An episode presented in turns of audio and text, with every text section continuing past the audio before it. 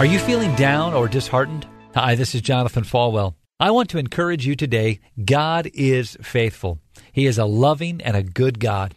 In Lamentations, it says, Through the Lord's mercies we are not consumed, because his compassions fail not. They are new every morning.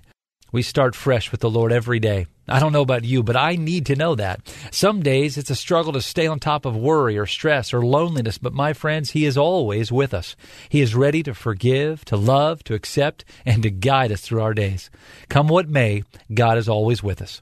Every step of the way, if we will let Him, if we will turn our situations over to Him, He will work on our behalf.